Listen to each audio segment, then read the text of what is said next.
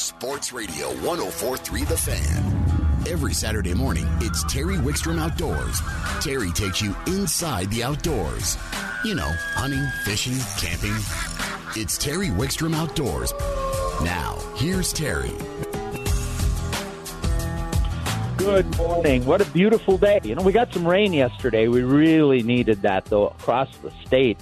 Hopefully, it got down to some of those fire dry areas, too. But uh, looks good for the grass and the trees. I mean, I'm looking out my uh, studio window, and it is just going to be beautiful. And the long term forecast is beautiful for uh, the next couple of weeks at least. So it's going to be great times to get outdoors. Of course, tomorrow is Father's Day. Uh, maybe your dad does some outdoor activity. What a great day to go fishing with your dad, or uh, just have a backyard barbecue. Just remember to at least give him a call and and thank him for at least how you turned out, or blame him, whatever the case may be. My kids might call and blame me for how they turned out, but no, I love them all. So it's great. Over the course of the next few weeks, too, we're going to talk a little bit about safety off and on during almost every show. We've got a lot of people getting outdoors that haven't been steadily going outdoors for a while, or they're taking up new activities and there's been a number of drownings. We're going to talk about that a little bit today. But there's also things like skin cancer and lightning. We did a survival show a few weeks ago. You can go to um, the Terry Wickstrom Outdoors on Facebook and scroll back, and you'll see an article I wrote for the Denver Post on how to keep when you get lost or hurt in a day hike or a camp uh, backpacking hike, how to keep it from turning into a tragedy and how to survive. So you might want to go back and look at that. We're also going to talk a lot of fishing, and we're going to start talking hunting more and more as we get ready for the season. So we got a lot to cover. Let's go to the phones right now. And uh, joining us, he's a frequent contributor to the show. He guides here in Colorado. Um, he used to work at the Camp Fish for In-Fisherman many years ago. He's getting a little long in the tooth now. He's not as old as mine, but he's been around a while. Has a degree in fisheries biology, but he's also a great contributor to this show and an accomplished angler, Brad Peterson. Good morning, Brad. Good morning, Terry. Do you like that? You know, you're starting to get a little older. Uh, I know. Uh, we were discussing that uh, the other just yesterday that we did Yeah, a TV show back back on one of your first seasons, and um, I don't know. You haven't seemed to age much, but I sure have. well, I have a picture of Dorian Gray in my office. but Trust me, I've aged. I've aged plenty. But you know, you're talking right about. And that's why I brought it up because you actually drove the camera boat for the pilot to my television show in the '90s, and of course, you've been a contributor both on my television and radio show for many, many years. But we did a show on bottom bouncing, and that's a technique we're going to talk about today. And you got some calls because that show is on my YouTube channel, The Best of Fishing with Terry Wickstrom. And I'll tell you what, when we get to talking about techniques, uh, everything we did in that show is still spot on uh, to me, how I would run a bottom bouncer. But let's talk a little bit first about what are you seeing out there? Where's the action? You know, right now, I think is going to be some of the best fishing. Like you say, our our weather for the next two weeks is going to be fantastic. The fish have finally pretty much all set up in their summer patterns. The lakes are are at about the fullest capacity they're going to be.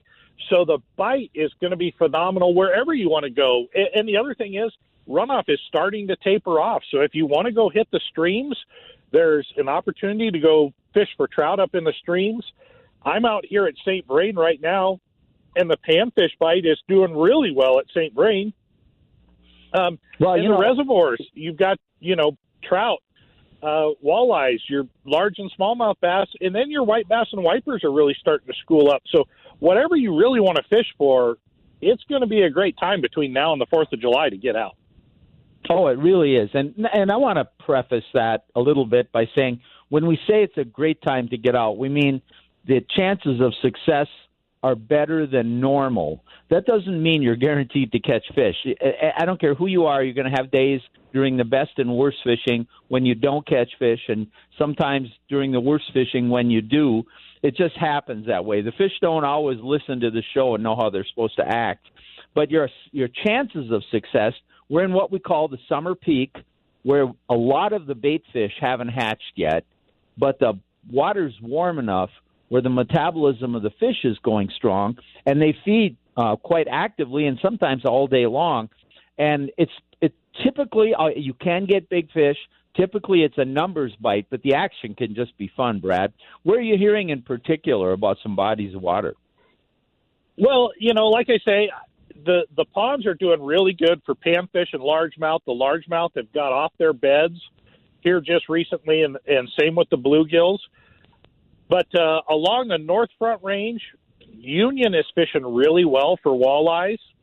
Uh, try running bottom bouncers and spinners out there in that 12 to 18 foot range, kind of at that weed edge. That same bite is taking place at Boyd, and with that, you're catching walleyes, uh, white bass, and and your large and smallmouth bass all mixed together. Now Boyd also has a really good largemouth bass bite. The the lake just came up about eight feet in the last two weeks, and there's a lot of flooded brush. So if you're looking for those largemouth, spend some time in that newly flooded cover, and you're going to be able to get some fish. You might have to go a little bit heavier presentation, but you're going to have some good luck. And then if you want to go out in the northeast, uh, Jackson is fishing really good for wipers and walleyes, trolling crankbaits uh, kind of along that dam area or that west side. And uh, North Sterling is still just fishing phenomenal for walleyes and crappies out there. Um, the lake's a little lower than normal, so it may take a little bit of time kind of looking for them, but there's a lot of fish getting caught out that way. You know, you're you're absolutely right as far as this is a great time and there's bites everywhere. It's more about where you want to fish but you still have to, you still have to pay attention to how you want to fish. And we mentioned that bottom bouncer, and I'm going to use Glendo Reservoir as an example here because I've done several shows up there. They're on my YouTube channel, by the way. Um, and Gary Darling and I used to go up and fish it quite a bit together. And we would, and I fished a number of tournaments up there back when I was still fishing tournaments. And early in the year, a typical year, the water at at Glendo Reservoir would be back in the brush and back in the trees.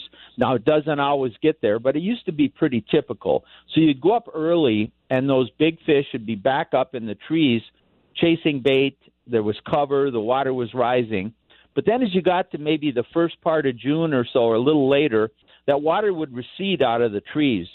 And those fish would move out uh, to the first break, which was usually anywhere from about eight, ten feet down to about 15, 20 feet. The very depths you're talking about in the lakes like Union and, and Boyd. And you could jig for those fish or you could do with a bottom bouncer.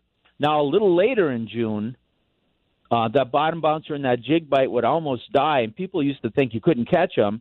But Gary and I would go out there, and those fish had moved out. The shad had hatched, and they were over 60, 70 feet of water, five to 10 feet deep, following the shad suspended.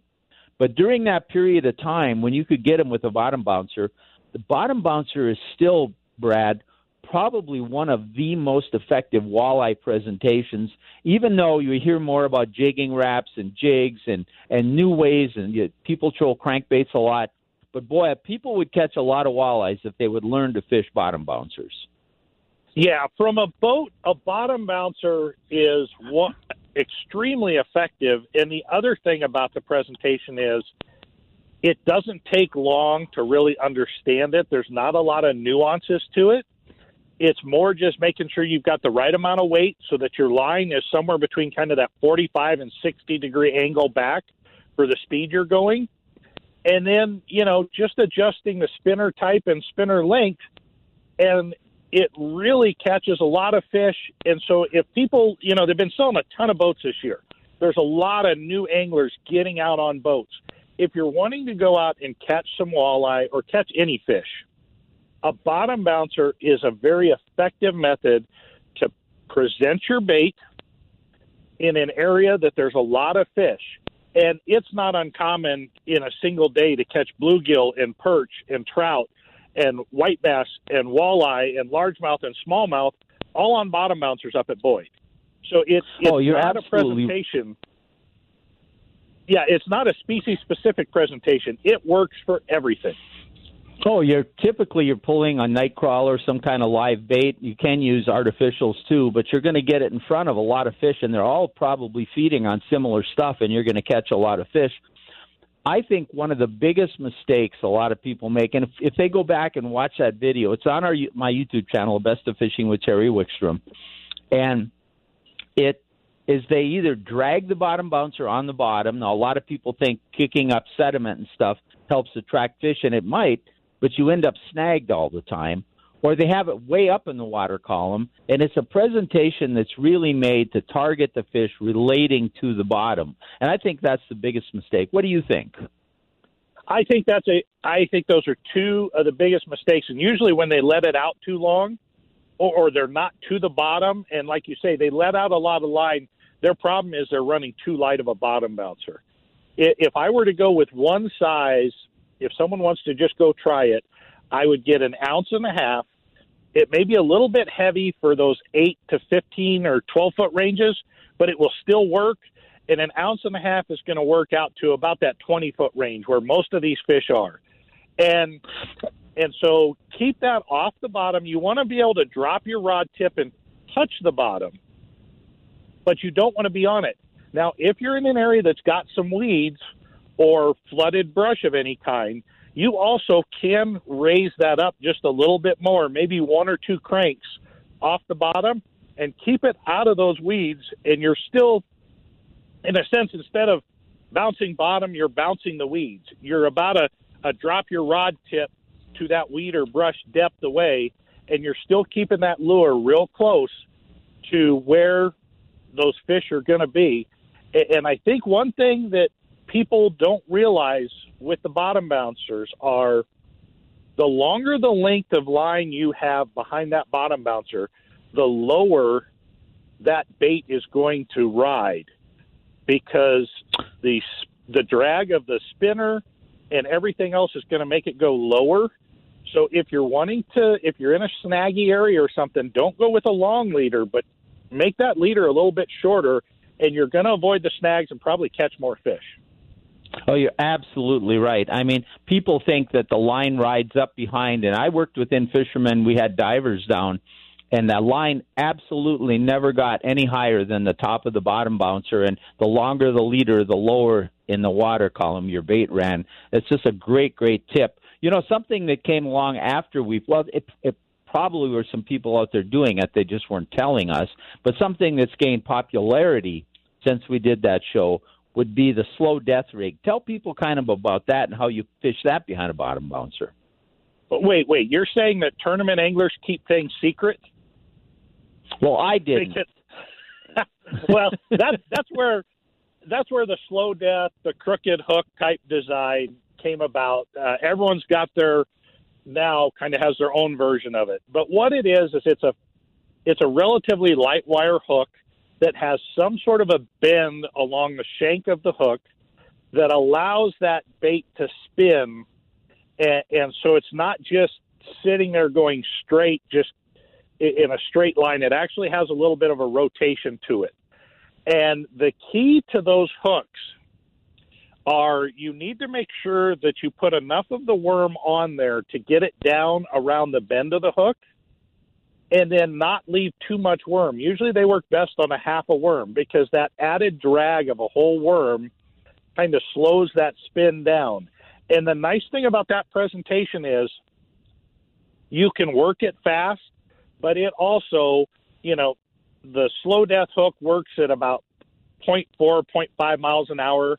The spin drift hook from VMC works at like 0.3. It still gets that spin, so if you get in an area where maybe the fish are negative or, or neutral fish that aren't wanting to chase as much, you can slow that presentation down. And that rotation is so tempting. It, it looks like a wounded minnow in the water, and it really causes those fish to bite that maybe if you were using a normal spinner going at, say, 0.9, you'd get a few bites, but you're going past them so fast before they really are tempted to bite. So using one of those uh, slow death, spin drift, any one of the crooked hooks that are out there um, is a good option to get out there and and catch a lot of fish. And that bite goes from it starts fairly early. It starts all the way, you know, in May, and you'll be able to catch fish up until probably October using that presentation. Yeah, I just want to make sure that people don't get away from using the standard spinners, the the the leaders with the spinners and the beads and the maybe one or two hooks with the night crawler. That slow death is a phenomenal rig, but you can cover more water and attract fish from more distance with the regular spinners. So if there's a hot bite going on, the slow death probably comes second, even though it'll catch fish you won't cover as much water.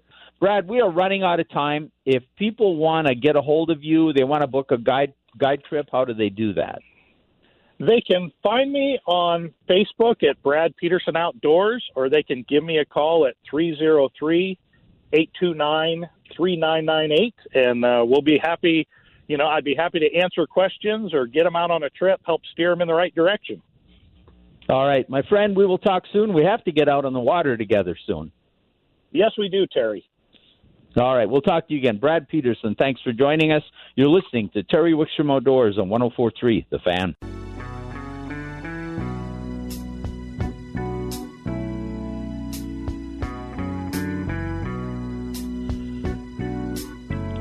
Terry Wickstrom Outdoors is brought to you in part by Jack's Outdoor Gear for over 65 years, growing up and still having fun. And what a great place. If you're looking for that last day Father's Day gift, one of Jack's locations up and down the front range is really going to serve you well.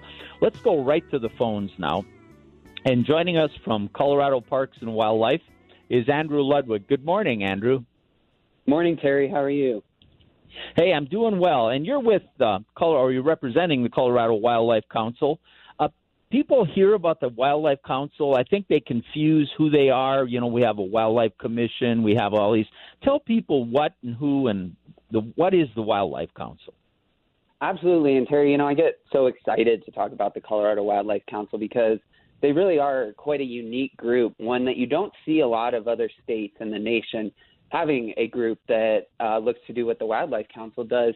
And so the Colorado Wildlife Council was conceived and developed by a coalition of hunters, anglers, and conservationists across the state, really looking to preserve the hunting and fishing rights here in Colorado. The council's goal is to educate the general public about the benefits of wildlife and wildlife management, specific to hunting and fishing, to really tell people and educate people about the benefits that hunt, hunting and fishing provide to the state. Now, people probably have seen your work, even though they don't. A lot of them don't know who you are. I mean, we can go back to the original commercials. You guys have you've tried to go out to the non-hunting and fishing public to tell them about these benefits, and I think that "Hug a Hunter, Hug an Angler" probably is one of the some of the most memorable commercials you've done. But you're doing other things now. Kind of tell us what you're advertising and what your message, how you're getting your message out. Absolutely, and and you're totally correct there. The Hug a Hunter, Hug an Angler campaign was incredibly successful for us, nationally recognized, and we ran that for uh, several years there. Which the body of that campaign really kind of getting at just what it says there that there is a level of gratitude to be had towards these hunters and anglers buying license fees, and those fees really paying back into so many different areas of Colorado. Currently, the council is running a new campaign now. It's called "This Is the Wild Life." And that campaign really speaks to the values shared by sports persons, outdoor enthusiasts, and other Coloradans. The goal of the This is the Wildlife campaign is to broaden our reach and connect with the young adults who have little to no experience with hunting and fishing and engage them about hunting and fishing and why it's critical to wildlife management in Colorado. It's worth noting, no. too, I think that. Oh, sorry, go ahead, Terry. No, go ahead. That's fine. Well, I wanted to add too. I think the campaign ties together the wildlife that we have in Colorado, being the wildlife that we enjoy so much. And Colorado truly has been founded on the spirit of freedom, and there's so many outdoor recreationists here, and that tying in that second part of the campaign being the wildlife that we all love and share here in Colorado too. Oh, I couldn't agree more. There's a there's a there's a value system and a cultural impact that outdoors, doing any activity outdoors, um, really brings, and there's a bonding when you share an outdoor experience that is very difficult to duplicate. Now, you also were going to start a pilot program. It's probably on hold now, but hopefully it'll get going soon. And that's you were going to start going to events and talking about um, the Wildlife Council and Wildlife in Colorado. What's the status of that? Is still at is that still on hold because of COVID? You know, we're COVID's been very challenging with that portion. Um, you know, for those that are unfamiliar, the council's 80% of what they do is a digital media campaign.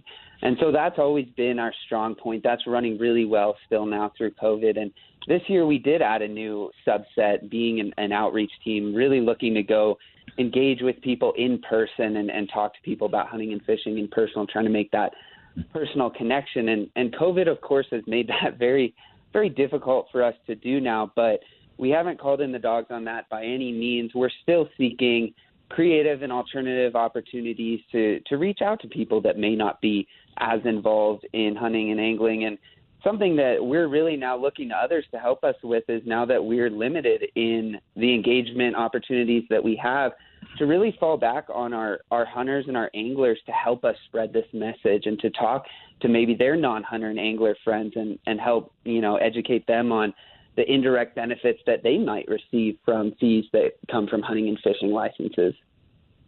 Well, now the non-angler and the non-hunter that's out there might right now be saying to himself, "Well, why do I care about hunting and fishing. Those aren't activities. I'm probably never going to do them. They might, they just don't understand it yet. But they're sitting there going, what's really the benefit to me? Well, I'll give a, so we don't run out of time. I'll kind of, the, the North American model of supporting conservation and habitat management and game management has always fallen back on license fees and affinity groups. Usually the groups are hunters, Ducks Unlimited, the um, Turkey Federation, those type of groups. But the license fees and the fishing fees and hunting license fees are what fund Colorado's wildlife uh, management. Very little money comes from uh, sources like the general fund of the Colorado state. So, but everybody gets an advantage out of that, don't they?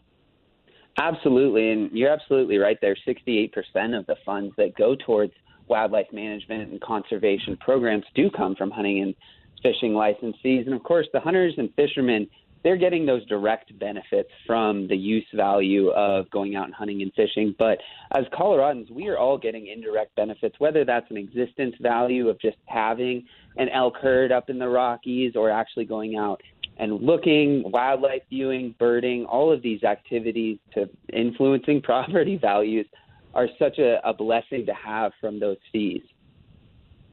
Well, you're absolutely right. The habitat is maintained through those fees because uh, that's people think hunting seasons are the main management tool and fishing seasons and limits, but really habitat management has a bigger impact and everybody and every animal takes advantage of those habitats if you're a hiker a mountain biker if you're like you said a bird watcher you love to watch wildlife or you just love walking the trails you're going to take advantage of that now I know you're trying to get the message out so people understand. Is there a way? We've only got a few a few seconds left, but is there a way a non-hunter and angler can participate or help? Absolutely. You know, we're we're asking to tell your friends about us. Most importantly, tell those non-hunters, those non-anglers about where those license fees go and how they benefit them. For those non-hunters and non-anglers out there, we ask that you please, you know, look at our website is cowildlifecouncil.org. It's a great resource to look at all the different ways that fees from license from the licenses of hunting and fishing uh, go, where they go, and how they benefit wildlife conservation. Um, that's a great start is our website. All right. Andrew, we are out of time, but we could talk so much more about this because I think the benefits of what hunting and fishing brings to our state and our country, even to the non participants, is so great. Sometimes they don't realize the impact. But thank you so much for joining us today. Thank you so much, Terry. I appreciate the time. You bet. Terry Wickstrom Outdoors is brought to you in part by Jack's Outdoor Gear, growing up and still having fun.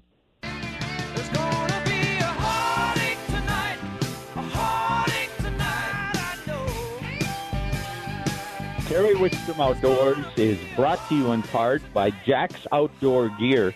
You know, if you're looking for that Father's Midday gift, that last minute gift for dad, the, you name it, they have it at Jack's.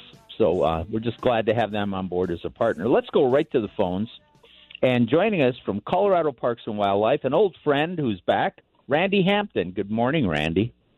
Hey, good morning, Terry. How are you? Happy Saturday. I'm I'm I'm I'm doing well and happy Saturday to you and uh I think you're over on the west slope. What's the weather like? You know, it's it's sunny, blue skies and uh, probably going to be about 90 degrees in Grand Junction today. Yeah, but it's just going to be one of those beautiful weekends we live in Colorado for. Now, there's a couple things I want to talk to you about, but before we get to those, um, let's talk first about an event that's coming up. You know, a few years ago, Colorado Parks and Wildlife said, you know, they, they have to do remediation over on the West Slope for certain species that have been let's just say persona non grata. At least they don't want them getting into the river systems. So they used to use different means of trying to get those fish out of those systems.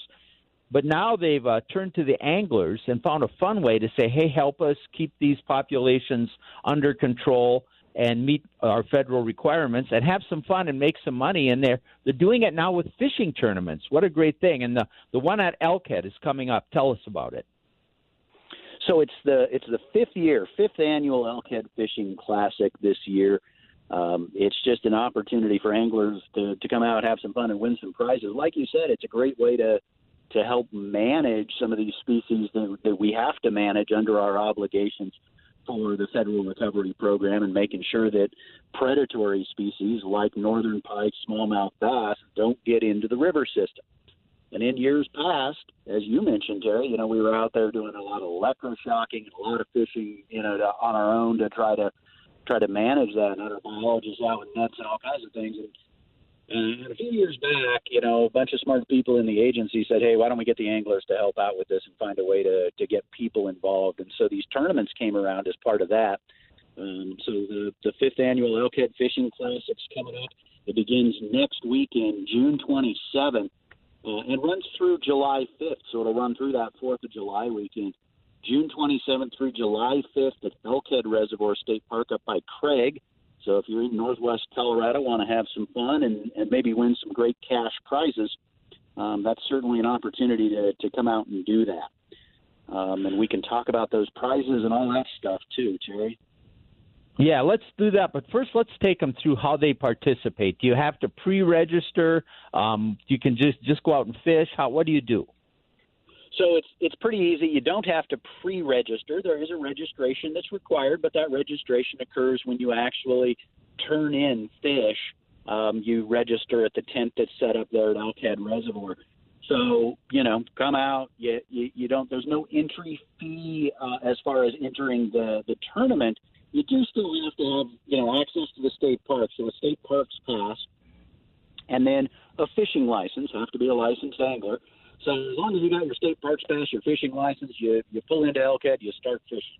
It's when you catch fish. If you catch a northern pike, if you catch a smallmouth bass, and there's no limit on those fish in those in that reservoir.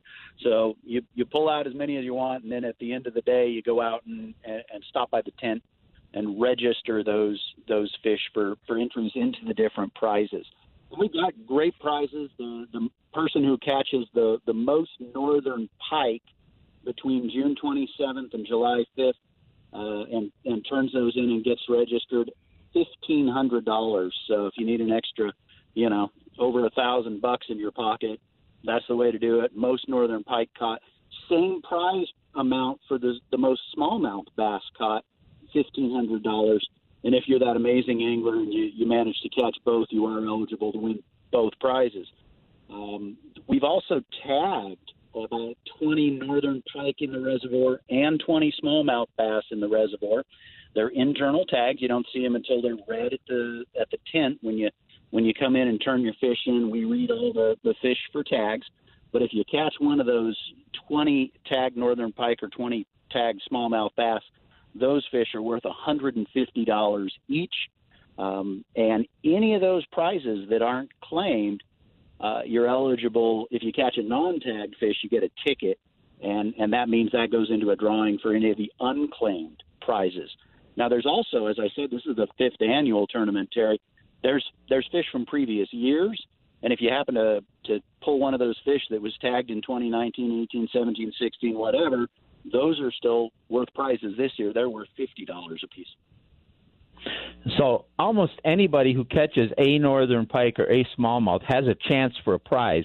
I, if you don't get a prize for the most, or I, I don't know if there's any for biggest, but if you don't get for the most, you can uh, you're going to get those tickets and the drawing. So somebody doesn't get one of the tagged fish that are worth $150, you get a chance that your name could be drawn for that and you could still win $150. And what a great way to have fun. You're talking about starting next weekend and going um, through the day after the 4th of July. If you're going to be out in that area camping, hanging out, go fishing for a day or two, go fishing several days. What a great time to come and just have some fun. Now, that leads me to something else I want to talk to you about, Randy, and that's it. We've seen a huge increase in the number of people that are going outdoors in Colorado. One note I want to ask have, do we have any idea what the increase in fishing license sales is? You know, Terry, I'd, I'd love to answer that question and give you an exact number. I don't have it yet. We're still, you know, we can pull those numbers on a weekly basis. So hopefully, pretty soon we'll see that. We have seen an increase um, earlier in the year, probably about, I guess, about a month ago, we were up about 30%. So we are seeing an increase in the, the people that are out there that are, you know, taking part in, in getting outdoors. Well, and with everybody getting outdoors, and I've been preaching this over the last few shows. At least I hope I haven't been preaching. I'm trying to educate people. I've done some shows now on outdoor survival, which people can find that information on my website, Terry Wickstrom Outdoors. It's a column I wrote for the Denver Post on how to prepare so you don't turn a inconvenience into a tragedy if you get hurt or lost I've been I'm going to be covering in the upcoming weeks things like lightning and uh, UV exposure for skin cancer and and and a number of things. But one thing that's always prevalent when we have this many people outdoors is water safety. And unfortunately, we've had a number of drownings in the last week, Randy. Yeah, you know, it was kind of a it was kind of a shocker weekend last weekend, and uh, you know, we we expect and anticipate that there's going to be more problems when there's more people. Um, that's just the way it works. You know, more people outdoors, more opportunities for people to get in trouble.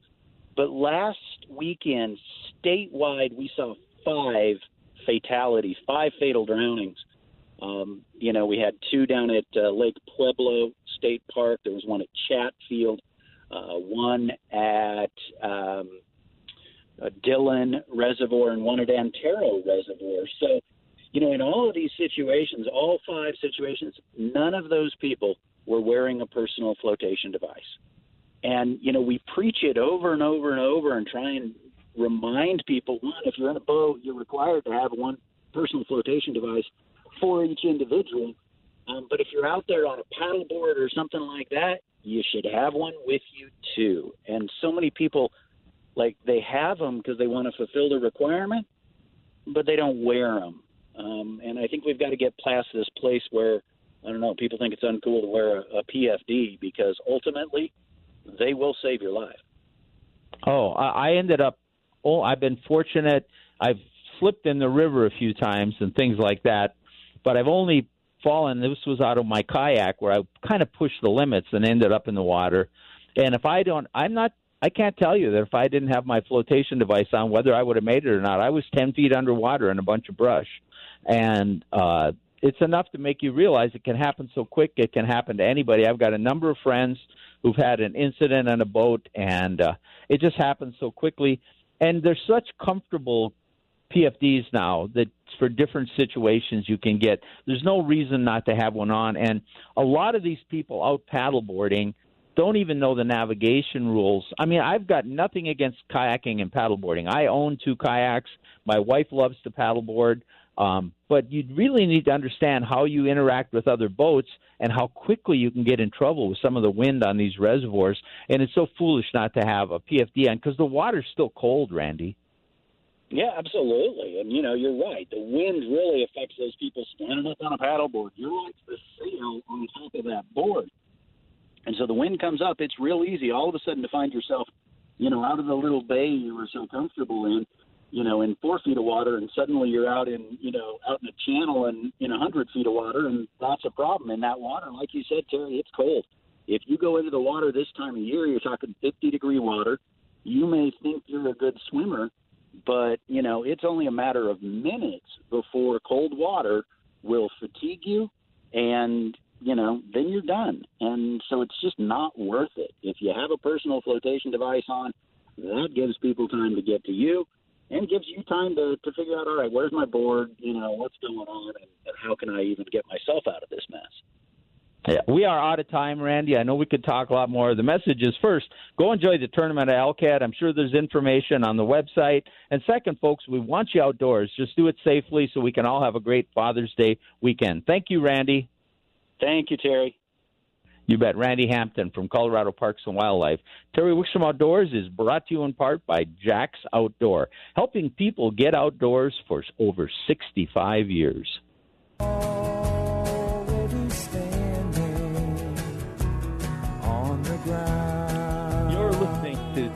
Terry Outdoors on 1043 The Fan. We are going to go right to the phones, and joining us from Lake John uh, Resort is Nicole. Good morning, Nicole. Good morning, Terry. How are you? I'm doing great. I hear things are bustling there, so you're having a busy day this great Father's Day weekend. We are. We are. It's going good. That's great. Well, you guys, how long since you guys you guys took the place over? I, I lost track, but gosh, you guys have done a great job. How long have you guys been there? Thank you. We're going on our fourth year.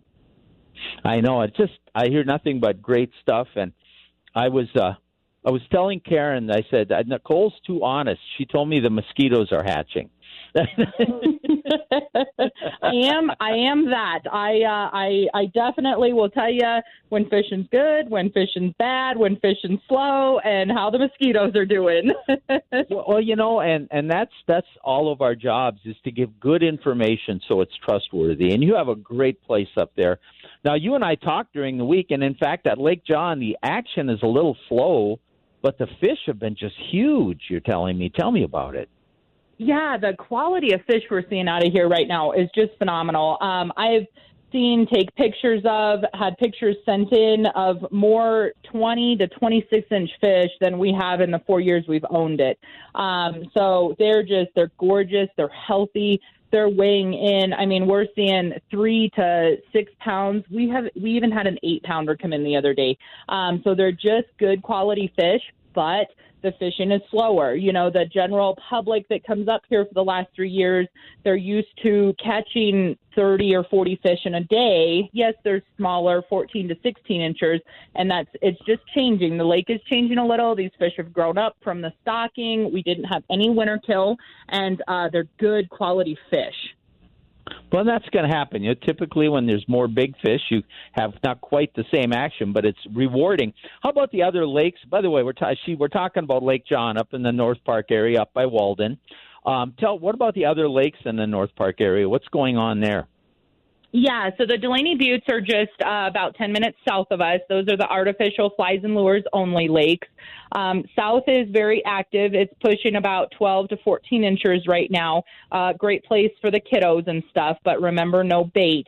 And then um, south is is also pretty active. We're seeing 16 to 18 fish, pretty 18 inch fish, pretty regularly out of that lake. And then uh, North Delaney is behaving much more like Lake John. They're bigger. We're seeing 20 to 24s out of there. It's the browns, the rainbows, the cutthroats. But again, it's it's much slower. What about Big Creek? That's not very far from you. Yeah, so Big Creek's north of us, and uh, that one we're really surprised with the activity this year. Usually, that's the lake we're reporting that's slow, but it is um, it's very active right now, and um, the size fish coming out of there are wonderful. We have a gentleman that camps here at our um, campground, and he's religious to that lake, and he does really good on the lake trout up there. And he caught um, he caught a 34 inch laker out of there uh, two weekends ago that he is just beyond proud of, and I would be too. It's a gorgeous fish. So um, oh, we actually have some people that are headed up there today, and um, that were up there just a couple days ago, and it's active. It's fishing very well. Now you you mentioned camping. You uh, there's campgrounds in the area. I believe they're all open now, but you actually have uh, RV campsites and cabins. Tell us about that.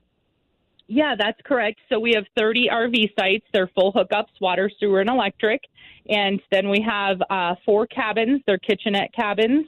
And uh, they have their own bathroom. All your bed and linens, towels, washcloths, all that's supplied. We're uh, following, you know, disinfectant protocol and everything with our times that we're facing right now. And we also have our new suite available, and that has a full uh, kitchen in it, TV, more of a master bath style, and that is renting out as well.